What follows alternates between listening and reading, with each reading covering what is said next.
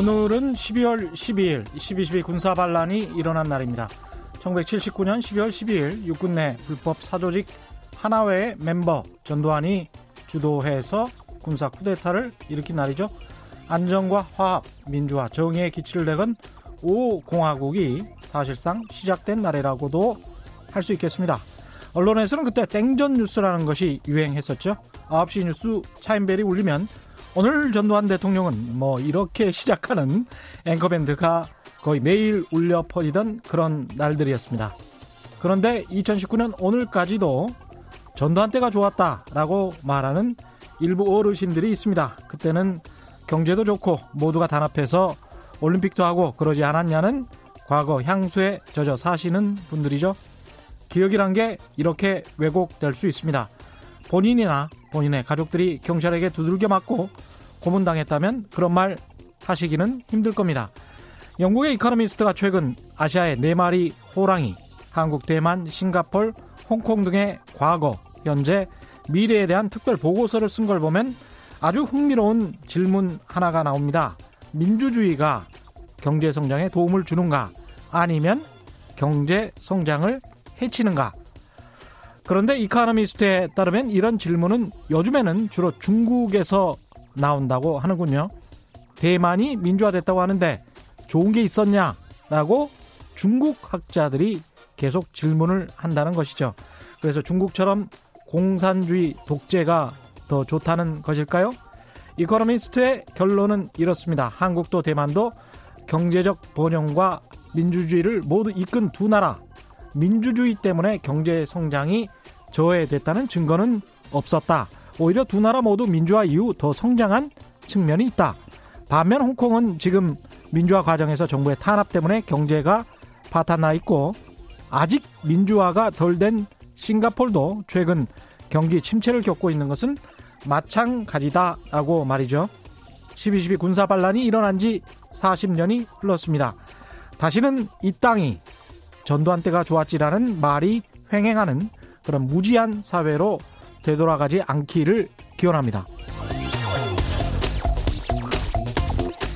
안녕하십니까. 저는 진실탐사 엔터테이너 최경령입니다. 세상에 이익이 되는 방송 최경령의 경제쇼 출발합니다.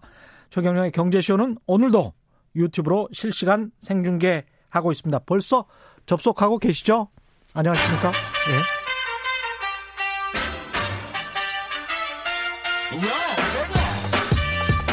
최경령이 원하는 건 오직 정의. 경제 정의를 향해 여러 걸음 깊이 들어갑니다. 최경령의 경제 쇼. 네, 어려운 경제 이야기를 귀에 쏙쏙 재밌게 풀어주는 홍춘욱의 경제 금융 이야기. 홍춘욱 EAR 리서치 소장과 함께합니다. 안녕하십니까? 네, 안녕하세요. 예, 오랜만에 모셨습니다. 예. 사랑이님, 한스 진몽님, 홍 박사님 여행 잘 다녀오셨어요? 너무 오랜만에 오셨네요. 이미 뭐 여행 여행 갔다 오신 걸 아시네요. 예, 어, 예. 그 SNS에 사진을 몇 장 올렸더니 아, 다 알고 계신 것 같습니다. 어디로 갔다 오셨죠? 아, 예, 런던 갔다 왔습니다. 야, 역시 런던, 런던 좋죠. 예, 일단 런던 브릿지 아직도 그냥 예, 잘 있죠? 잘 있습니다. 탑다리 탑다리도 잘 있고요. 예. 어떻습니까? 현지 경제 사정은 좀 보셨어요? 예, 어, 뭐 생각보다 너무 좋아서 부러웠습니다. 아, 그래요? 그러니까 이런 경기를 음. 한국에서 본 적이 있었나 몇 년 된 것 같은. 아 그래요? 그 정도 분위기였습니까? 주말에 관광객 굉장히 많고. 예, 뭐 피카델리 서커스나 본드 스트리트 같은 예. 그 시내에 있는 핵심적인 역들 있지 않습니까? 예. 그 통행량이 예. 많고 이용객이 많은 역들이 어, 저녁 시간에 이용이 어려울 정도. 그러니까 음. 거기가 스크린 도어가 없잖아요. 예. 그래서 사람이 너무 많이 몰리면 사고가 음. 날수 있으니까. 음. 사람들의 입출입 자체를 갖다가 빠져나오는 건 하는데 그 정도군요. 예, 타진 타는 거에 대해서 이렇게, 이렇게 순서를 제약해서 태우는 걸 보면서 어. 쩔수 없이 그 버스 탔던 기억도 있을 정도로. 야. 예, 그리고 그 뭐 이렇게 낮 시, 저는 이제 관광객이니까 예. 낮 시간이나 이렇게 다니면 음. 길거리 길거리마다 일단 관광객으로 보이는 분들이 너무너무 많은 거 보면서 낮 시간에도 예. 네, 그래서 역시 파운드가 약세를 보이니까 음. 브렉시트 이후에 3년이 지났죠. 그렇죠. 예. 예, 그 과정에서 이제 3년이 지나면서 환율은 급락. 음. 이제 거기는 파운드 달러니까 그렇죠. 급락하면 파운드 약세죠. 그, 그 가서 뭐 좀 사기 좋죠, 사실은. 예, 그렇습니다. 그리고 예. 또 그렇고 또 세일 폭도 크니까. 예. 아, 뭐 구매력 있으신 분들 입장에서는 굉장히 좋은 쇼핑 기회를 찾으신 것 같아요. 중국 관광객들 같은 경우도 싹쓸이 쇼핑 같은 거 하기 좋았겠습니다. 예, 근데 이제 그 아직은 중국 관광객들보다는 예. 저희가 이제 관찰한 바로는 음. 중동계로 보이는 분들이 더큰 아, 손이 아니었나 아, 생각이 좀 들 정도로 굉장히 어. 많은 관광객들을 봤고요. 음. 그리고 또 이제 궁금한 게 있어서 음. 저는 뭐 그게 취미 생활이라 음. 부동산 시세판 이런 거 이제 보러 다니면서 영국 영국의 예. realty 이제 어떻습니까? 예, 그랬더니 그 런던은 강보합 정도 어. 예, 이렇게 좀 오르다가 이 강하게 오르지는 않는데 음. 지방 도시들이 급등하고 있는 분위기였습니다. 그래서 어. 브렉시트 때 충격은 받았는데 음. 거의 다 회복했거나 오히려 지방 도시 같은 경우는 음. 더 많이 상승하고 최근에 탄력이 좋은 음. 결국 그 브렉시트의 충격을 완화하기 위해서 예.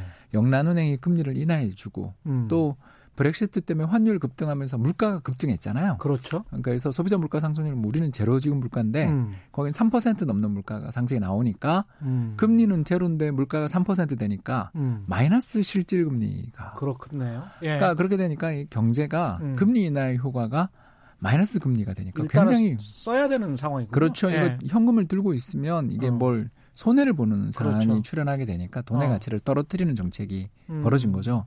그러면서 경기 부양의 효과들이 있지 않았나. 그래서 뭐 독일이나 유럽 쪽에 있는 나라들은 오히려 음. 뭐 최근에 좀 성장률도 둔화되고 어려운 면이 있었다면 영국 같은 경우는 어, 경기가 오히려 좀 좋아져 있는 그런 음. 여건이다 볼 수 있겠습니다. 물론 뭐 이제 그 총선이 또 얼마 안 그렇죠. 남았기 때문에 그것 때문에 그 약간의 그, 변수가 있을 예, 수 있겠습니다. 그건 있습니다. 예. 그럼에도 불구하고 이제 파운드화가 1,300원까지 떨어졌다가 최근에 한 1,500원까지 올라왔더라고요. 예, 1,500원 정도 환전했습니다. 이게 예. 이제 아무래도 앞서 말씀드린 것처럼 음. 경기 좀 좋아진 것도 있고 그렇죠. 또, 또 나가서 이제 보리스 존슨 또는 어 메이 총리가 있던 시절에 음. 이뭐 어떤 법안을 올려도 국회에서 통과가 안 되던 음. 난항 상황이었던 것이 예. 이번에 국회 해산하고 새로 이제 총선을 하니까 그렇죠. 뭔가 좀 이번에는 음. 아무튼 뭐 어, 노딜 브렉시트 그러니까 아무 대책 없이 유로존을 이탈하든 음. 아니면 질서 정연하게 이탈하든 아무튼 둘 다 선택을 일단 국민들이 예, 예, 아무거나까지는 아니지만 예. 어, 저희들 투자자들 입장에서 예. 이코노미스트 입장에서는 이제 질서 정연한 음. 브렉시트를 바라는데 이제 또 지역 당들이 있으니까 음. 음, 그렇죠. 뭐 대표적인 스코틀랜드 독립당 그러네요. 같은 예. 그런 여러 독립당 독립을 주장하는 당들이 있기 때문에 이게 정말 과반수 의석을 사회당이나 또는 보수당이 음. 그러니까 죄송합니다 노동당이나 보수당이 음. 확실하게 어느 쪽에 한쪽이 이기면 그 문제가 좀 잘 풀릴 것 같은데 음. 이런 여러 지역 정당들이 캐스팅 보트를 또 쥐게 되는 경우에는 음. 또 어려움이 나올 수도 있어서 아무튼 선거는 좀 봐야 될 것 같습니다. 그러네요. 지속되는 그 비슷한 악재는 사람들이 이제 별로 반응을 하지 않고 결국은 이제 그게 한 몇 년 가다 보니까 브렉시트 뭐 하나 많아 우리는 그냥 써야 되겠다 뭐 이런 식으로 좀 가는 그런 측면도 있는 것 같습니다. 네. 금융시장에서 악재가 나중에는 이제 호재로 돌변하는 그런 측면하고 비슷한 것 같습니다. 오늘은 흑수저 밀레니얼 세대를 위한 재테크 전략 아주 재밌는 주제네요. 이걸 좀 이야기하신다고요? 예, 뭐 그 이제 어떻게 보면 이 저희들 경제 전망하고 경제를 분석하는 사람들 입장에서 음. 앞으로 세계 경제가 어떻게 되고 세상이 어떻게 될 거예요 이런 이야기를 이제 밀레니얼 세대들한테 해주는데 예. 밀레니얼 세대들 입장에서는 뜬구름 잡는 이야기처럼 비춰질 때가 참 많지 않습니까? 예. 왜 그러냐 하면 일단 돈을 모으려고 은행을 닦았더니 금리 1%. 그렇죠. 그러면 아이 뭐 저축하기도 쉽지 않죠. 예, 그러면 네. 아이 대출이라도 받아서 내가 한번 영끌이라고 그러지 않습니까? 예. 영혼까지 끌어모아서 뭐 자산을 한번 베팅해 보려 그러는데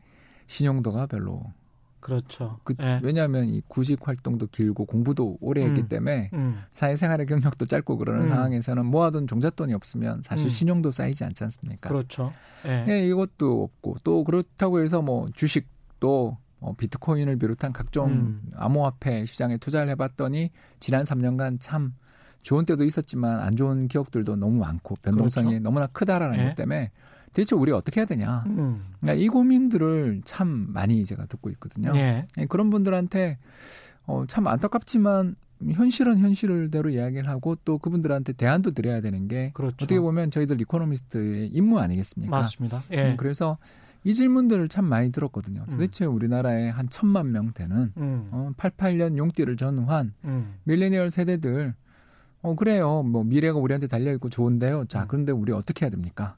특히 이제 부모에게 뭔가 물려받을 게 별로 없는 사람들. 그걸 이제 흑수저라고 저희들은 이제 이야기를 하는데 그렇죠. 사실 이제 네. 우리가 방송하는 저도 저희가 좀 반성을 해야 되는 게 네. 서울에 있는 밀레니얼 세대만 보면 또 안 되는 게 음.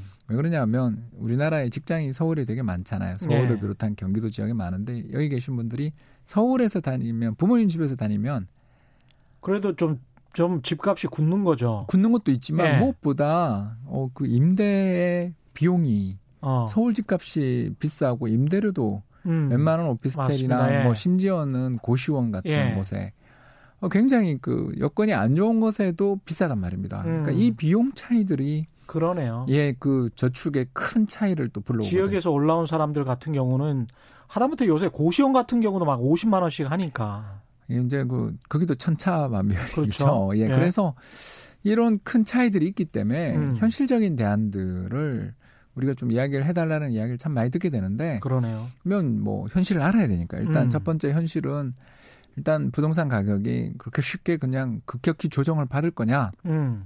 이렇게 물으면 안타깝지만 음. 음, 좀더 더 오를 가능성도 열려 있는 것 같다라는 이야기는 일단 음. 해드려야 되는 거죠. 왜냐하면 음. 뭐 아, 금방 빠질 겁니다. 뭐 예. 이렇게 안 갈 거예요. 이렇게 이야기하다가 실망하면 그렇죠. 이제 그 다음에 어떤 선택이 나오냐면 예. 아무도 못 믿겠다. 내가 음. 그냥 각자 도생이다. 음. 뭐 이러면서 이제 막 레버리지를 할 수 있는 그렇죠. 그러니까 이제 레버리지라는 게 결국 지렛대 효과를 누리기 위해서 음. 그 대출을 엄청 받는 거잖아요. 너무 근데 뭐 심하게. 뭐, 근데 이제 은행 가서 대출 받는 게 아까 말씀드린 것처럼 음. 여러 가지 그 소득이라는 것들을 DTI라는 규제가 있지 않습니까? 그렇죠. 그래서 네. 집값의 40%만 대출 받는다라고 생각하시지만 그거보다 음. 못 받는 경우가 되게 많거든요. 그렇죠. 아니, 그렇게 되면 이제 그다음 음. 이금융권을 가게 되는 경우들도 많고 예. 신용 대출 또는 카드론이라든가 뭐 음. 다양한 쪽으로 돈을 대출을 받아서 이렇게 무리하게 무리하게라도 그러니까 최근에 지금 뉴스가 음. 어, 서울에 집을 사는데 30대가 주택 매수 세력으로 등장했다는 뉴스 들으신 적 예. 있죠. 예. 그러니까 그렇죠. 그러니까 그런 통계들이 나오는 이유가 음. 어떻게 보면 아 금방 조정받을 거다 안정될 음. 거다라는 말을 믿고 음. 기다렸더니 음. 여기 이제 주어는 없습니다만 네. 어떤 분들 입장에서는 네. 속았다라는 생각도 좀 들 수 있는 거죠. 음. 그렇기 때문에 어 너무 가격이라는 게 오른다 내린다에 대해서 희망 섞인 전망을 하기보다는 네. 현실을 좀 보고 이야기를 드리는 수밖에 없는 게 일단 그렇습니다. 저희들의 첫 번째 이야기의 예. 꼭지가 될 것 같습니다. 그 집값이 올라서 서울에 특히 이제 아파트 정도를 살 정도의 30대라면 사실은 불법이든 합법이든 탈법이든 간에 어느 정도 부모 세대로부터의 도움을 안 받았다고 하기는 좀 힘든 힘들죠. 겠죠. 그리고 30대가 어 그리고 이제 네. 또 하나 더 봐야 되겠죠. 음. 바로 맞벌이를 그렇습니다. 네. 네. 그러니까 맞벌이를 하고 계시는 분들이 아니고서야 음. 서울 중간값 그러니까 1등부터 100등을 세우면 음. 50등에 해당되는 게 중간값이잖아요. 네. 그래서 중간값에 해당되는 아파트 가격이 9억대인데 음. 예, 이걸 아무리 물론 그렇죠. 전세를 끼고 산다 하더라도 예. 몇 억이 드는데 그럼요. 중간값 전세 가격이 또 5억 대니까 음. 한 3, 4억 정도 필요한데 음. 이걸 아무리 대출을 받는다 하더라도 그걸 어, 모을 수 있으려면 결국 음. 아까 말씀하신 것처럼 음. 부모님의 도움을 받는 적어도 은수저, 동수저 정도는 되는 거고 그렇습니다. 여기에 네. 또두 분 다 상당히 좋은 직장을 갖고 계시는 맞벌이 부부이거나 신용도가 좋은 어떤 그렇습니다. 그런 전문 예. 직군이거나 예. 이런 곳에 계셔야만 가능한 선택인 거죠. 음. 아무튼 이런 걸 보면서 이 이제 우리가 어떤 세대로 밀레니얼 이러면서 음. 딱 이렇게 묻잖아요. 예. 그런데 예. 밀레니얼 세대 내에도 예전에는 뭐 음. X세대, 음. 저는 베이비붐, 2차 베이비붐 세대 예. 이렇게 묶이면 예. 비슷한 공감대도 있고 음. 비슷한 현상들이 있었다라면 음. 지금의 밀레니얼 세대는 그냥 그렇게 한 천만 명의 밀레니얼 세대가 있어요. 이렇게 얘기하지만 음. 사실 우리가 같은 세대인가 싶을 정도로 굉장히 차별성도 높고 어디 보면 이런 자산 시장에서의 간극도 굉장히 큰 세대가 돼버린 것 같아요. 그렇습니다. 예. 그래서 저, 이제 뭐 예. 조금 더 이야기를 예. 드리자면 예. 어, 우리 최 기자님 말씀하시라고 아니, 제가 아니, 그런 것 같은데 예. 어, 이면 저 앞으로 어떻게 될 거냐 이렇게 하면 음. 이게 제일 제가 이 시장을 예측함에 있어서 가장 어렵고 우리가 고통스러운 게 음. 앞으로도 이거 저금리 요건이 계속 되는 거 아니냐라는 이야기를 현실을 좀 인정해야 되는 거 아닌가라는 이야기. 저금리 여건은 계속 될 것이다. 예, 왜냐하면 예. 물가가 안 오르니까. 음. 소비자 물가 상승률이 마이너스 갔다가 잠깐 지금 11월에 제로까지 올라오긴 했습니다만 그것도 예. 농산물 가격 변동 말고 음. 그걸 제외한 근원 물가 이런 걸 보면 계속 상승 탄력이 둔화되고 있고 예. 또 GDP 디플레이터라고 해가지고 뭐냐면 예. 우리나라 명목 경제랑 실질 경제의 어떤 음. 물가를 조정해 주는 게 마이너스 된지 오래됐거든요.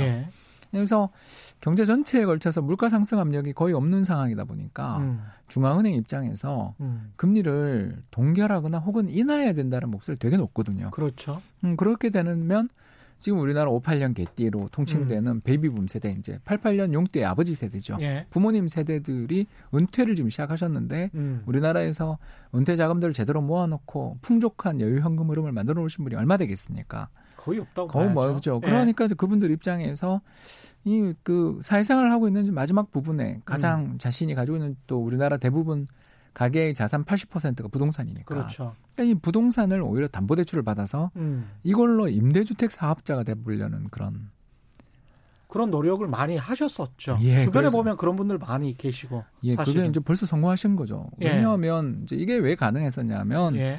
이제 2010년에서 2015, 16년 사이에 이게 아주 절, 절정에 달했는데 음. 그때 그 뭐 이게 이게 정확한 데이터는 아닌데 오피스텔을 기준으로 해서 임대 수익률을 저희가 한번 데이터를 구할 수가 있는데 예. 경기도 같은 경우는 한 6%대 그리고 서울도 5%대가 나왔거든요. 그때는 임대 수익이. 예. 그런데 대출 금리는 지금 뭐 요새 그렇죠. 대출 금리 예. 얼마 전에 전환 대출 같은 경우는 1%대도 있었습니다. 1%도 있어요. 1.88%도 있었잖아요. 와. 그러니까 변동금리 대출을 고정금리로 바꿔주는데 1.88%까지도 있었습니다. 예. 그래서 몰려드는 자금 음. 때문에 음. 다 소진돼서 그러니까 대출 받아서 집을 사고 그걸 가지고 임대 수익으로 충당하고도 남는다. 남. 가치 투자 전략인 거죠, 일종. 예. 그러니까 대출 금리가 떨어져 있으니까 음. 이 대출 금리가 떨어져 있는 걸 가지고서 음. 임대를 놓으면 여기서 차익이 생기고 어떻게 보면 일종의 이제 금융시장의 안전마진 같은 개념일 수도 있겠습니다. 그렇죠. 그게 가치 투자 예. 전략인 거죠. 예. 그래서 이런 상황에서 더군다나 음. 이또 이 세대가 워낙 숫자가 많잖아요. 음. 58년 개띠를 전후한 앞뒤가 예. 거의 600만 정도에 달하는 우리나라 단일 인구 집단으로는 꼭한 10년도 안 되는 시간에 그렇게 엄청나게 큰 세대가 지금 생존해 계시니까 음. 이분들이 그렇게 집을 사면서 우리나라에 또 무슨 일이 생겼냐면 소형 주택의 급등, 가격 급등이 그때 아 소형 주택 왜냐 임대 놓기 쉽고 또 사기 쉬우니까 상대적으로 가격이 적으니까. 예. 그러니까 이런 식으로 집값이 상승하는 게 음. 1차 가격 상승이었다면 음. 최근에 이런 저금리 여건은 그냥 계속되는 것 같고 음. 더 심해졌죠. 예.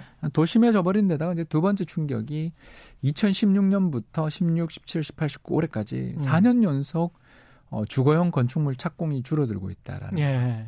음, 왜 이제 줄어드냐 그러면 이제 두 음. 가지 이유겠죠. 예. 이 아까 이야기한 것처럼 15, 16년에 집값이 막 오르기 시작했는데 음. 그때를 고비로 해서 건축물 착공이 줄어든 이유는 두 가지가 있어요. 하나는 LH공사를 네. 비롯한 우리 공기업 쪽에서 나라에서 이 공공택지 만들어서 열심히 집을 많이 지어줬지 않습니까? 예. 뭐 대표적인 걸 예전에 이야기하자면 쉬프트 이런 거 기억나시죠? 맞습니다. 영구 임대주택 뭐 예. 네, 그런 예. 것들을 되게 많이 지어주고 택지들도 음. 공급을 되게 많이 했는데 이게 공기업 구조조정이 있었던 것. 음. 2014, 13년에 그러네요. 굉장한 이슈였잖아요. 예. 한전 뭐부터 시작해서 우리나라 예. 공기업들이 부채 때문에 큰 문제가 생길 수 있다라는 음. 지적들을 받는 가운데 새로운 신규 택지들을 공급하기보다는 기존에 개발해놓은 택지를 매각하는 쪽으로 음. 정책을 해서 상당히 부채가 줄었죠. 요새 맞습니다. 공기업 부채 얘기하는 사람 없잖아요. 아. 그러니까 그 우리가 어, 잊어버리고 있는 사이에 무슨 일이 있었냐 하면 예. 공공기관들이 가지고 있었던 많은 택지들을 음. 민간에 매각하면서 2015, 16년 부동산 시장의 상승 국면에 예. 많은 착공이 있었는데 이제 그 물량이 떨어지고 나니까 대규모 택지 공급이라는 게 이렇게 지금 요새 뭐 향동, 고향 향동이라든가 몇 군데 있었던 택지 음. 개발을 제외하고 최근에 대대적인 어떤 택지 공급이나 이런 것들이 성남의 뭐 일부 지역 예. 지금 요새 이제 준비 중인 그런 음. 거 일부를 제외하고는 거의 없지 않습니까? 예. 그래서 이 일단 나라 전체적으로 보면 뭐 제대로 된 택지 공급이 좀 줄어든 게 이제 음. 첫 번째고 두 번째는 음. 2016, 17년을 전후해 가지고 어, 재건축 재개발 규제가 좀 강화되기 시작한 걸 그렇죠. 우리가 뭐 예. 부인할 수 없는 거 아니겠습니까? 예. 뭐 대표적인 게 안전진단 기준이 강화된 것도 있고요. 음. 또 재초환이라고 해서 재건축 초과이익 환수제. 환수제. 아 이름 되게 어렵습니다. 음. 그렇죠? 재초환. 네, 예. 재초환이라고 예. 하는 제도죠. 그래서 이게 뭐냐면 재건축해서 차익이 생기면 그걸 음. 정부에서 나라에서 한 40%든 30%든 음. 이익을 환수하는 제도입니다. 그러면 재건축의 성과 나빠지고 또 정비 사업이라고 들어보셨죠? 그렇죠. 예, 이게 예. 뉴타운 예. 사업들이 예. 이게 해제된 지구들이 뭐 되게 많지 않습니까? 음. 뭐 당장 종로의 창신 지구라든가 이런 여러 음. 지구들이 해제가 됐습니다. 그렇게 음. 되니까 신규 공급 물량들이 이렇게 구조적으로 근데 이제 이 문제가 뭐냐면 서울 같은 데는 전체 우리나라 서울에 공급되는 주택 공급 신축 물량의 거의 90% 가까운 물량이 정비 사업에서 이제 나오기 시작합니다. 그렇죠. 땅이 없으니까. 예. 예, 그러니까 정확하게 말하면 76% 정도가 이미 음. 그렇게 됐고요. 이제 앞으로는 더 이게 올라간다라고 전망을 하는 거죠. 음. 그래서 이제 이런 그 전체 분양 물량에서 한 뭐 7, 80% 이상이 정비 사업에서 나오는데 이 정비 사업이 어려워지니까 음. 결국 그 이 속이 타기 시작한 거죠. 저금리 여건은 계속되면서 음. 대출을 받을 수 있거나 또는 임대 사업자로 전환하려는 분들은 여전히 시장이 존재하는 상황에서 음. 두 번째 앞으로 이거 이러다가 음. 신축이 진짜 공급이 줄어드는 시기가 오면 예. 어, 이거 이번에 공급되는 게 마지막이 아니냐 음. 뭐 이런 생각들을 사람들이 하게 된 거죠. 일단은 기대 심리라고 음, 뭐 할까요? 불안 심리라고 할까요? 그런 것들이 좀 형성이 됐다는 말씀이죠. 네, 예. 그렇게 됐습니다. 그래서 음. 일단 이게 이제 어, 바뀌려면 음. 이 지금 현재의 추세가 바뀌려면 아까 이야기했던 두 가지 전제가 바뀌면 되거든요. 첫 음. 번째는 갑자기 공급이 확 늘거나. 근데 어. 갑자기 공급을 확 늘릴 수는 없잖아요. 이제 그게 예. 3기 신도시인데 그렇죠. 그래서 제가 그때 방송에 예. 잠깐 나와서 3기 신도시 개발 자체는 찬성인데 예. 도심 개발과 함께 진행됐으면 좋겠다라고 음. 그때 말씀을 드렸던 게 작년 그렇죠. 저 기억이 나는데 제가 이 문제 때문에 사실은 공급 문제 때문에 한 두 번 정도 말씀을 드렸는데 정부가 보유세 정책이랄지 이런 것들 공시가 인상이랄지 이런 것들을 계속 가지고 간다고 하더라도 한시적으로나마 양도세 인하를 해서 구축 아파트라도 또는 구축 빌라든 뭐 어떤 식으로라도 어떤 매물이 좀 증가하는 그런 식의 에, 팔러스 믹스 정책 혼합을 하는 것은 어떻겠느냐 이런 말씀을 한두 번 드렸었는데 그런 거에 관해서는 어떻게 생각하십니까? 이번에 그 음. 분양가 상한제를 도입을 하면서 예. 어그 정비나 이런 규제 지구들이 해제된 곳이 두 군데가 있죠. 예. 하나 일산이 해제됐고 하나는 해운대가 해제된 거. 기억나시죠? 근데 지난 올라버렸잖아요. 예, 지난달 상승률 1, 2위 지역들이 다 거기서 나왔거든요. 예. 이게 음. 뭘 뜻하냐 하면 그만큼 시장에 돈이 어, 많다. 돈도 많고 음. 뭐든 재료 이게 호재인지 악재인지도 음. 사실 구분하기 어려운 재료잖아요. 왜냐하면 네. 어, 이거 여긴 투기 과열 지구예요 라고 한다라는 건 음. 시장에 에너지가 모이고 있어서 되게 인기 좋은 지역이고 그게 음. 해제됐다는 건 여기는 좀 진정됐어요 라는 뜻인데 음. 거기를 그렇게 사람들이 그렇게 어, 적극적으로 매수한다라는 건 심리 과열이죠, 그죠? 그렇죠. 예, 심리 과열이고 안 좋은 일입니다. 저는 음. 그렇게 생각이 좀 듭니다. 예. 그러니까 그걸 사신 분들 입장에서는 아니 이 사람이 무슨 이야기를 하는 거야 네. 이렇게 생각할 수도 있지만 음. 해제됐다는 건 침체됐기 때문에 해제된 건데. 그렇죠. 그러자마자 침체된 데는 이유가 있는 건데 사실은. 아. 여러 가지 뭐 공급이 많거나 음. 두 지역 다 공급이 많죠, 그죠? 음. 공급도 많거나 또는 뭐 다른 어떤 요인 때문에 해제가 된 건데 음. 해제됐다는 게 그게 호재가 아닌 것 같은데도 그렇게 반응하는 걸 보면 돈이 확 몰려버리는 예, 그럼 거죠? 양도세나 이런 것들이 어. 규제가 완화되는 순간 이게 음. 더 가격 더 오히려 그런 걱정도 예, 있죠. 그 걱정을 하시는 것들이 좀 느껴져요. 음. 음, 그래서 뭐 이런 거에 대해서 저도 이야기는 들었습니다만 음. 좀 현실적으로는 가능하겠냐. 음. 이제 이런 생각이 들고요. 그래서 이제 공급을 확 늘리기가 어려운 게 예. 아까 말씀드린 삼기 신도시 그죠? 음. 삼기 신도시가 이제 지금 택지개발 지구로 이제 지정됐지 않습니까? 지정되고 예. 그리고 아직 창릉지구 같은 경우는 아직 안 됐죠. 그러니까 음. 이런 순차적으로 지정되면 이제 그 토지 수용이 이루어지고 택지개발의 전 단계로 그 밑에 음. 각종 도시 기반 시설들을 만들어 놓으면서 예. 이제 착공을 들어가게 되고 음. 분양을 하게 되는데 과거 이기 신도시의 사례를 생각해 보면 대략 어, 그 지정 이후에 한 2, 3년 이후에 분양이 이루어지거든요. 네. 음, 그러면 2022년, 2021년 이후에 그렇죠. 본격적인 분양이 있고 입주는 어. 또그 뒤로 한 2, 3년 또 지나야 되고. 예, 이게 예. 일종의 이제 신축 주택의 크레바스라고 저희가 음. 부르는 예. 어, 어, 신, 어, 일종의 신축 공급의 절벽이 음. 벌어질 수 있지 않냐라는 걸 걱정하는 게 이제 이거를 어떻게든 좀 촉진시키는 정책으로 갔으면 좋겠는데 음. 얼마 전에 있었던 뭐 올림픽 선수촌 아파트에 대한 안전진단 음. 강화 이런 것들 보시면 알겠지만 예. 여러 정비 사업들에 있어서 규제들이 강화되고 있는 면이 있기 때문에 음. 그쪽은 좀 어려워 보이고 이제 두 번째가 음. 결국 이제 유동성을 조이는 거 아니겠습니까? 예. 경제라는 게 뭐 그쪽에서 다 되는데 그래서 정부가 DSR 규제까지 음. 그죠 이렇게 예. 강, 아주 강력한 유동성 규제를 가하고 있는데도 불구하고 음. 왜안 잡히냐 그러면 어, DSR 규제는 잠깐 설명을 좀 해주십시오. 뭐 예. 이제 간장에서 총부채 상환 비율 뭐 예. 뭐 이런 이야기를 하는데 개인의 예, 우리, 전체 부채, 네, 전체 부채에서 당신 이자랑 원금 상환 비율이 그렇죠. 얼마야? 예. 근데 이제 보통 사람마다 사람마다 예. 다른데 음. 어, 그 어떤 사람은 40%도 견딜 수 있는 사람이 있 겠죠. 음. 왜냐하면 소득이 높으면. 음, 그렇죠. 그렇죠. 예. 뭐 예를 들어 월 뭐 몇백, 몇천 이러면 예. 아니 40% 아니라 50% 버립니다만 음. 대부분 이제 우리나라 중위수 가정 같은 경우는 가계 소득이 한 400만 원대라고 우리가 보지 않습니까? 그렇죠. 월 소득을 400. 예.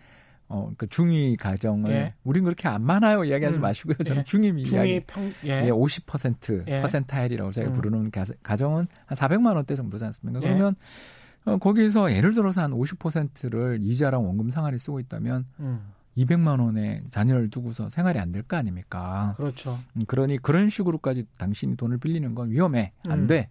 규제를 가하는 거죠. 30%다. 음. 이런 음. 식으로. 그래서 그 이상의 돈은 총량으로 못 빌리게. 그렇죠. 그러니까 이제 음. 아까 말씀드린 영끌, 아, 영혼까지 끌어당겨서 대출을 받는 거를 음. 어떻게 보면 총량 규제 쪽으로 막는 이런 일들까지 지금 어, 계속 정부가 강화를 시키는데도 음. 시중의 유동성이 이렇게 풀리는 이유는 결국 최근에 얼마 전 보도해 보시면 은행 예금금리가 1% 초반가에 떨어졌는데도 정기예금이 엄청나게 늘어나고 있다고 하지 않습니까? 예. 네, 이런 걸 보면 경제 전체에서 불황이 와 있다 보니까 음. 불황이라는 표현보다는 성장률이 좀 부진하다 보니까 음. 기업들이 적극적으로 사람을 뽑고 고용하고 투자하면 좋겠는데 음. 그쪽은 좀 안 되고 정부가 이제 열일을 하고 있죠. 음. 음, 그 과정에서 사람들이 좀 불안감, 미래에 대한 불안감들이 높다 보니까 이 금리에라도 일단 현찰을 확보해야 되겠다. 음. 어, 다음에 올 불황에 내가 뭐 대비를 해야 되겠다는 생각하신 분이 생산으로 많다. 그리고 두 번째로 음. 어, 경제가 잘 돌아가려면 부자들이 돈을 써야 되는데 그렇죠. 네, 그 부자들 어. 입장에서도 돈을 쓰기보다는 일단 얼마 안 되는 금리지만 나은행 음. 예금하겠다. 음. 뭐 이런 쪽으로 가면서 여기에다가 물가가 떨어지니까 한국은행에 아니면 이제 거죠. 증여를 하겠다 이런 분들도 굉장히 많이 굉장히 많죠. 지금 이제 등기소에 있는 분한테 이야기를 최근에 들어보니까요. 최근 관련해서 정말 증여를 뭐 굉장히 큰 폭으로 10배 정도 늘었다고 그런 이야기를 많이 들었고요. 그럴 수밖에 예. 없을 것 같습니다. 예. 왜냐하면 앞서 말씀하신 음. 양도세나 음. 또는 임대사업자 관련돼 있는 각종 여러 가지 규정 이런 것들 이제 혜택들은 음. 굉장히 강하게 주어져 있지만 이제 문이 좀 닫혀버리는 쪽으로 이전에 비해서 임대사업자 어, 그, 하는 거에 대해서 예전에는 뭐 대부분의 세금들이 다 감면이 이루어졌지 않습니까? 음. 8년 이상 보유자들에 예. 대해서는. 그런데 이제 이제 뭐 전환하시는 분들은 그 혜택들도 적고 음. 또 임대사업자로 전환하신 분들은 매물은 잠겨버리고 뭐 이러면서 음. 경제 전체적으로 부동산 시장의 유동성도 다 줄어들 있는 상황이라고 볼 수 있겠어요. 예.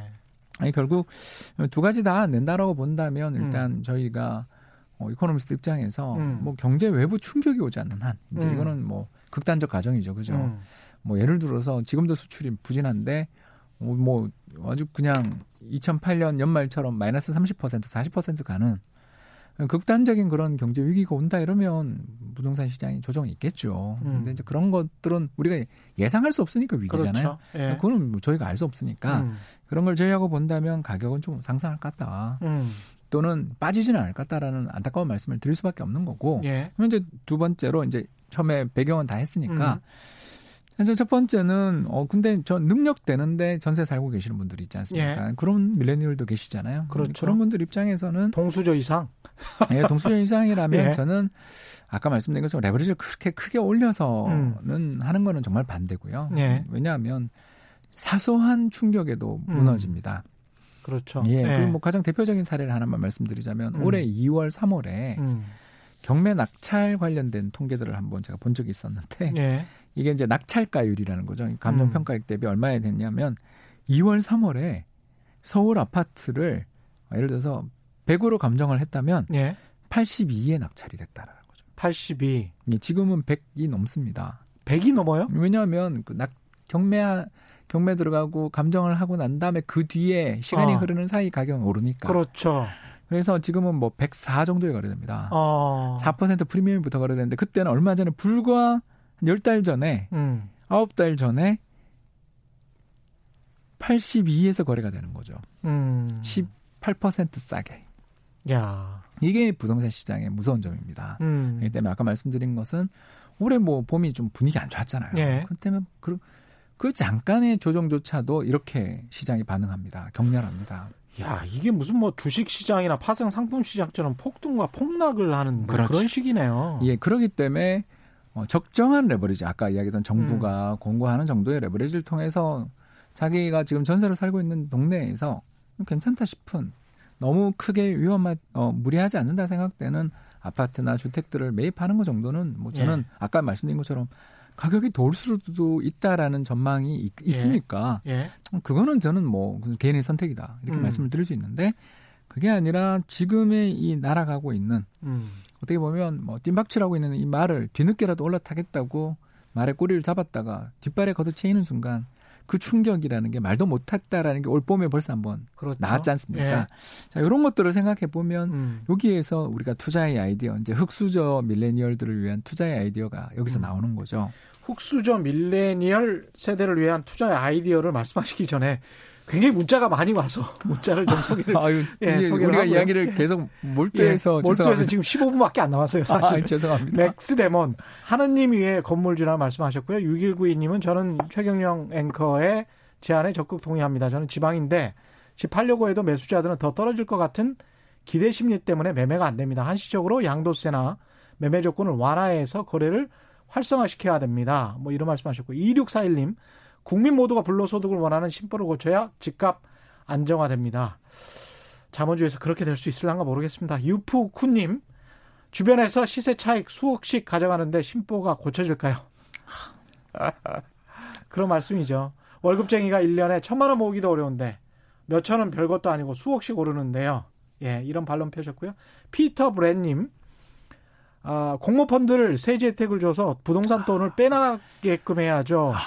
이것도 이제 어느 정도 이제 금융시장 돈의 흐름을 아시는 그래서 아. 물꼬를 터야 된다. 어우, 이쪽 너무 이쪽이 막혔으면 예, 이쪽이 막혔으면 저쪽에 음, 물꼬를 터줘야지. 예, 그래 돈이 생각... 저쪽으로 갈 거 아니냐. 예, 저는 그렇게 생각합니다. 예, 음, 그런 또... 측면에서 주식 시장이랄지 공모펀드랄지 이쪽을 그러니까 굉장히 활성화시켜야 된다라고 예, 그러니까 저도 동의합니다. 그 대주주분들을 예. 제외한 음. 소액 투자자들의 특히 장기 보유자들에 대한 음. 과세 혜택이라든가 세제 혜택이라든가 그렇죠. 아니면 또 거래세에 대한 어떤 예. 혜택이라든가 어, 특히 배당에 대한 그렇죠. 혜택들은 예.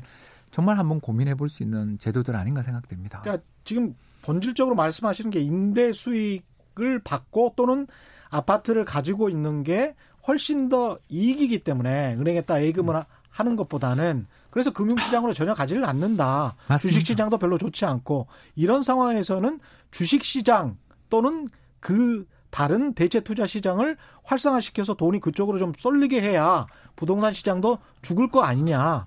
뭐 이런 이야기신 거잖아요. 아, 이건 예. 정말 따로 이야기를 한번 해볼 만한 주제인 예, 것 같고요. 그렇죠. 예. 예, 이럴 때마다 배웁니다. 음. 예, 정말 맞는 말씀이고요. 예. 어, 한때 증권 시장에 증권 회사에 몸을 담았던 사람으로서 예. 가장 단, 답답한 게 음. 어, 우리나라는 주식하는 사람들은 다 투기꾼 취급을 하고 단타로 몰아가고 아니 사실은 참... 부동산 같은 경우도 있지 않습니까? 제가 그 공무원한테 어떤 아까 등기소 말씀드렸는데 최근에 만나서 분양권 전매 제한을 해놨는데 분양권 전매 제한을 해놓기 전에도 그랬지만 최근에도 지위 승계 무슨 하는 그런 식으로 마치 쿠폰 채권에 쿠폰 어 붙여가지고 떼었다 붙였다 팔았다는 과거 이제 미등기 전매하고 똑같은 방식에 예, 예. 그래서 집이 완공되기 전에 벌써 네 다섯 번 팔리는 경우를 많이 봤다는 거예요. 맞습니다. 근데 이런 식이면 2, 3년 동안 네 다섯 번 팔렸다는 거는 그거는 이거는 투기거든요. 예, 그 이제 등기가 나는데 시간이 걸리잖아요. 예. 그래서 그렇죠. 예, 뭐 많이 이거는 주식보다 훨씬 저질이고 악질적인 투기예요. 근데 그거를 계속 방치를 했었단 말이죠. 활성화 차원에서라고 예. 이야기했지만 가능했었습니다. 그렇죠. 그런 것들이 2016년도까지 지속이 돼 왔기 때문에 그렇죠. 그때 11.3에서 이제 규제가 들어왔죠. 그렇습니다. 맞습니다. 이런 문제가 생기고 있는 것 같습니다. 네. 안상범님 유동성 확대는 부익부 빈익분만 확대되는 것이뿐 양도세 감면 사유 축소하고 택지 공급 및 도전 계획을 지속적으로 확대 개발 공표해야 투기 수요가 축소되고 결국 가격 안정이 되리라고 봅니다. 투기 쪽, 수요 쪽에 초점을 맞추신 그런 말씀이고요. 최종욱님은 아파트가 지금은 괴물이 되어버린 느낌입니다. 젊은 사람들 희망을 빼앗고 결혼 늦추고 서민 희망도 눌러버리고 이런 괴물을 사람이 못 다룬다는 것이 참으로 신기합니다. 참 그렇습니다. 네. 완득이님, 저는 도덕성 높은 배우자 때문에 돈 벌 기회를 참고 살았습니다. 배우자 탓하시는 건가요? 아직도 일산 사는데 일산 희망이 있을까요? 음, 네. 예. 네. 뭐 요새 일산 집값이 엄청 오르고 있습니다. 예. 이 그 대답이 다신가요? 근데 여기까지밖에 예. 말씀 못 드리는 게 저도 음. 뭐그 해당에 관련돼서 아, 이슈가 있어서 예. 가족들이 또 살고 아, 계셔서 아, 그렇, 군요 예, 그 뭐 제가 거기다 이야기를 하는 자체가 희망이 예. 또 섞여 있는 전망이 돼 버리니까. 아, 그럴 수가 음. 객관하기가 쉽지 않다. 예, 그건 뭐 제가 솔직하게 말씀을 드려야 되는 예, 그럼요. 예. 예. 고맙습니다. 음. 흑수저 밀레니얼 세대, 2030 세대 그러면 어떻게 네. 해야 하나? 될까요? 가르쳐드리겠습니다. 예, 예. 어, 저는 두 가지 방법이 있다. 음. 첫 번째는 초연해지는 수밖에 없는 부분도 분명히 존재한다는 거죠. 예. 왜 그러냐면 우리나라 전체 인구의 20%가 서울에 살고요. 음. 어, 서울의 아파트는 또 그 전에 절반 정도입니다. 음. 그래서 전체 한 10% 정도만 어, 우리나라 전체 주택의 10% 정도만 서울의 아파트죠. 예. 자, 그런데 더 문제가 뭐냐면 서울에 있는 아파트의 집주인의 예. 어, 자가 비율이 40%밖에 안 됩니다. 음. 그러니까 서울에 집을 가지고 계신 분들은 어떻게 본다면 한국 국민의 4%입니다. 4%가 네, 되나요? 상위 4%인 아, 거죠. 그러네요. 전체 그 국민 예. 따져보면, 예. 그러니까 가구 예, 가구수로 따져보면, 가구수로 따져보면 예. 그러니까 그 대도시일수록 자가 소유율이 낮습니다. 그렇군요. 예. 왜냐하면 자금에 여력이 있는 분들이 음. 많고 또 워낙 값이 비싸니까 음. 실수요자들이 사기가 용기를 내서 사기가 어려운 가격이니까 예. 어, 돈이 많으신 분들이 여러 차를 갖고 계시죠. 벌써 그렇게 돼버렸군요. 네, 그런 상황에서 예. 이걸 꼭 사야 되느냐에 대한 고민들도 사실은 필요한 거죠. 그래서 그 어. 고민을 해드린 해결하는 방법이 우리 아까 예. 어그 청취자분이 정말 잘 음. 말씀하신 게 다른 재산 축적의 대안을 만들어 달라는 말씀을 예. 하는 게 첫 번째 방법이었을 거고요. 음. 음. 그 대안이 저는 어, 국내 주식도 되지만 해외 주식에 대해서 같이 투자를 하면 음. 한국이 어려울 때 해외 주식은 좋을 때가 많으니까. 그렇죠. 해외 또 2008년, 9년, 10년 같은 경우는 거꾸로 음. 해외 주식보다 국내 주식이 월등하게 수익률이 좋았던 시기도 있었지 않습니까? 그렇죠. 글로벌 금융위기 이후에 우리가 환율 급등하는 가운데 예. 자동차라든가 조선이라든가 예. 뭐 이런 주력 산업들이 경쟁력이 갑자기 개선됐던 예. 시기에 예. 주가 급등했잖아요. 예. 음, 그렇기 때문에 어떤 한 시장에 투자를 하기보다 음. 어, 그 대안을 찾으시는 분들은 음. 어, 미국이든 뭐 선진국의 다른 나라든 음. 한국이든 분산해서 주식을 분산해서. 분산, 주식도 분산하는 예. 태도가 필요하다라는 말씀을 드리고 이제 두 번째 음. 난 그래도 이게 사람 사는 게 의식주라는 게 있는데 음. 특히 주거의 안정만큼 사람의 어, 행복에 중요한 역할을 미치는 게 없고 그렇습니다. 삶의 안정을 가져오는 게 없어서 예. 저는 도저히 포기 못하겠습니다라는 분도 성향에 따라 계시지 않습니까? 있을 수 있죠. 예. 네 그런 분들한테 제가 드리는 게 올, 올해 2월에 이야기를 다시 하겠습니다. 음. 서울 아파트 월간 낙찰가율이 100 기준으로 해서 82가 82까지. 됐었다고 예. 했잖아요. 예. 그때 어떤 자산이 들고 있었으면 가장 수익이 좋았냐면 예. 달러를 들고 있으면 가장 수익이 좋았죠. 아. 왜 그런가 우리 예. 다 아시는 것처럼 음. 뭐 경제가 불안하니까. 어려울 때 또뭐 음. 미국과 중국 간의 무역 분쟁 문제들이 이렇게 되고 할 때 수출 음. 안될 때 아무래도 투자자들이 해외로 빠져나가니까 예. 외국인 투자자들이 한국에 투자해 놓은 걸 오래 팔잖아요. 음. 그러면서 환율이 1,200원 가고 심지어 8월은 1,240원까지 갔지 않습니까? 예. 네, 그런 달러에 해외 자산에 투자를 하고 계신 분들은 음. 환율이 급등할 때가 어, 이 낙찰가율이 떨어지는 음. 때인 거죠. 그래서 역발상으로 그렇죠. 보면 되겠네요. 예, 그래서 예. 어 일단 이걸 어 죄송합니다. 예. 표현이 좀 저렴합니다.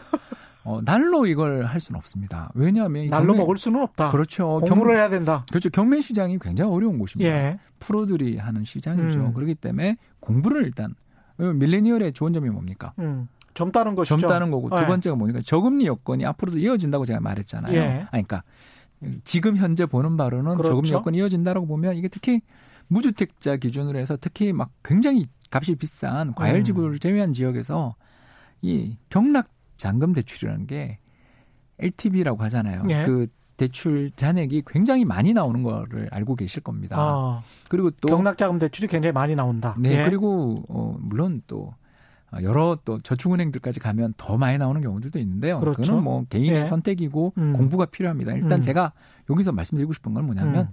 대부분의 그 대출을 받는 분들도 있지만 음. 어 낙찰을 받은 다음에 잠깐 시장에서 자금을 소, 그 융통하고 음. 대부분 전세로 음. 그걸 대출을 회수할 수 있기 때문에 그렇지 예. 않습니까? 우리나라 예. 주택이라는 그렇죠. 게 그렇지 예. 않습니까? 예. 그래서 그 분석이 권리 분석이 굉장히 중요한 것이고 권리 분석만 제대로 잘 했다면 그러니까 음. 자기가 아는 동네 음. 여기 전세가 얼마인데 집이 이번에 시장에 갑자기 충격이 어떤 충격인지 음. 모르죠. 그렇죠. 앞으로 올해, 나타날. 예, 예. 네. 올해 상반기 같이 그냥 뭐 지나고 생각해 보면 어. 그때 잠깐 안 좋았지 싶은데도 시장이라는 게 이렇게 아, 왜냐하면 음. 너무나 레버리지를 일으킨 분이 계시기 때문에 이런 일이 벌어지는 거죠. 그렇죠. 사소한 조정도 버티지 못하는 예. 상황들이 세상에 항상 존재합니다. 음. 그런 분들한테 경고의 메시지를 던졌지만 음. 흑수저 입장에서는 반대로 다른 이의 탐욕을 활용해서 투자에 활용할 수 있는 음. 자세들을 갖추시는 게 굉장히 중요한 거죠. 그러니까 항상 바, 발품을 팔고 공부하고 뭔가 저 어떤 욕망의 대상을 음. 꼬라볼 필요가 있겠습니다. 네, 그래서 제가 이제 최근에 읽었던 굉장히 재미있는 예. 사례를 그냥 하나만 이야기하자면 예. 서울 지역에 있는 지금 현재 벌써 10억이 넘어간 아파트가 음. 있는데 서울 강북에 있는 뉴타운입니다. 음. 근데 그 2월 3월에 경락이 얼마에 됐냐면 6억대에 6억대. 네. 예. 근데 그 전세가 5억에서 6억 사이에 있는 아파트인데, 어. 그러니까 그 그때 충격이 있었던 시기인 거죠. 그러면 거의 뭐 이제 1억 원 정도만 대출을 받았다면 1억 원 정도만 아니, 있다면 대출도 예. 거의 자, 예, 안, 안 됐을 수도 있다라는 극단적 가정을 하더라도 예. 어 우리가 어. 아무리 어 렵고 힘들고 음. 연 천만 원 모으기 어렵다라는 건뭐 음. 아까 우리 청취자님이 말씀하신 거 맞습니다만 예. 부부 둘이 또, 또 결혼을 그렇죠. 앞두고 계신 분들이 맞벌이라면 우리 파이어족이라고 하지 않습니까? 예. 예. Retire Early 예. 약자입니다. 예. 어, 재정적 독립을 젊어서 빨리 하자라며 적극적으로 저축하시는 분들을 음. 파이어족이라고 하는데 음. 그런 걸 가지고 열심히 저축을 음. 아까 이야기한 것처럼 원화 자산도 좀 가지셔야 되겠지만 음. 남는 돈들을 달러로 음. 환율을 하면 우리 경제가 어려울 때 달러를 시장에 공급해주면서 왜냐하면 처분하니까 그렇죠. 예, 금융시장도 안정시키는 역할도 해주시면서 어. 또 어려움에 처해서 경락 이, 낙, 이 경매에 들어오신 분들 입장에서는 누가 더 높은 가격에 사주시는 게 음. 그분의 재활이나 재기에도 도움이 되잖아요. 예. 그러니까 나쁘게만 예. 볼 일은 아닌 부분이 이게 사실은 국민연금도 비슷한 방식의 투자를 하고 그렇죠. 있지 않습니까? 국민연금이 올해 7, 8월에 주식 시장에서 음. 어마어마한 순매수를 했던 거 혹시 기억나십니까? 예. 예 8조 원 이상 했던 음. 걸로 제가 기억나는데 음. 오늘 지금 코스피 지수가 급등해서 지금 2,100선을 넘어서 있지 않습니까? 아, 그랬군요. 예. 예 이런 걸 보면 음. 시장이 안정적으로만 쭉 움직이면 투자해서 음. 벌 수가 없습니다. 그런데 그렇죠. 예. 역발상이 필요하고 음. 그럼 국민연금이 없던 돈을 만들어서 주식을 산 게 아니고 예. 달러 자산에 엄청나게 투자했던 걸 달러 자산을 차익이 환율이 급등하면서 그렇죠. 환차익이 엄청 났으니까 음. 일부 달러로 갈 돈을 뺐거나 음. 음. 또 달러 자산을 리밸런싱했다고 저희들은 이제 어. 어 재배분했다고 예. 하죠. 재배분해서 아마 그 돈을 융통하지 않았겠습니까? 음. 그건 뭐 짐작에 불과합니다만 예. 이 돈이 어느 돈인지는 정확하게 알수 예. 없겠죠. 그러나 그렇죠. 이런 태도들 덕분에 국민연금이 올해 수익률이 아마 어. 지난 몇 년 내 최고의 수익률이 날 겁니다. 예, 그건 정말 다행이네요. 네, 오비 예. 어, 옛날 다녔던 사람 입장으로서 음. 너무 자랑스러운데요. 음. 아무튼 이런 국민연금의 투자 방법을 우리도 활용할 수 있는 흑수저에게도 음. 활용할 수 있는 방법이 몇 가지 시장의 틈새가 존재한다라는 걸 존재한다. 알고 그리고 예. 그걸 활용하기 위해서는 음. 무엇보다 발품 음. 신발 밑창이 닳도록 다니고 음. 더 나가서 공부를 안 하시면 음. 특히 환율과 경매 공부는 음. 정말 쉽습니다. 그죠? 예. 시장이 예. 요새 예전에 비해서 음. 정보가 너무나 투명화되고 있는 그렇죠. 좋은 시장입니다. 예. 이런 시장에서 우리 한번 고민하고 하면 음. 어, 너무 너무 비관만 음. 하시는 분들을 제가 너무 많이 요새 배워서 예. 마음이 아, 아파요. 예. 근데 어, 희망을 조금 가지실 수 있는 이야기도 오늘 드리고 싶어서 이렇게 음. 긴 시간 뺏었습니다. 알겠습니다. 오늘 말씀 감사하고요. 지금까지 홍춘욱 EAR 리서치 소장과 함께했습니다. 고맙습니다. 감사합니다. 예. 가슴 아픈 문자가 하나 와 있네요. 0419님, 저는 평생 부동산에 무관심하고 자식 다섯 명 가르치는 데만 몰두했더니 자식들도 가난해서 못 벗어나네요. 힘들게 사는 아이들에게 미안할 뿐입니다. 오늘 방송 감사합니다. 고맙습니다.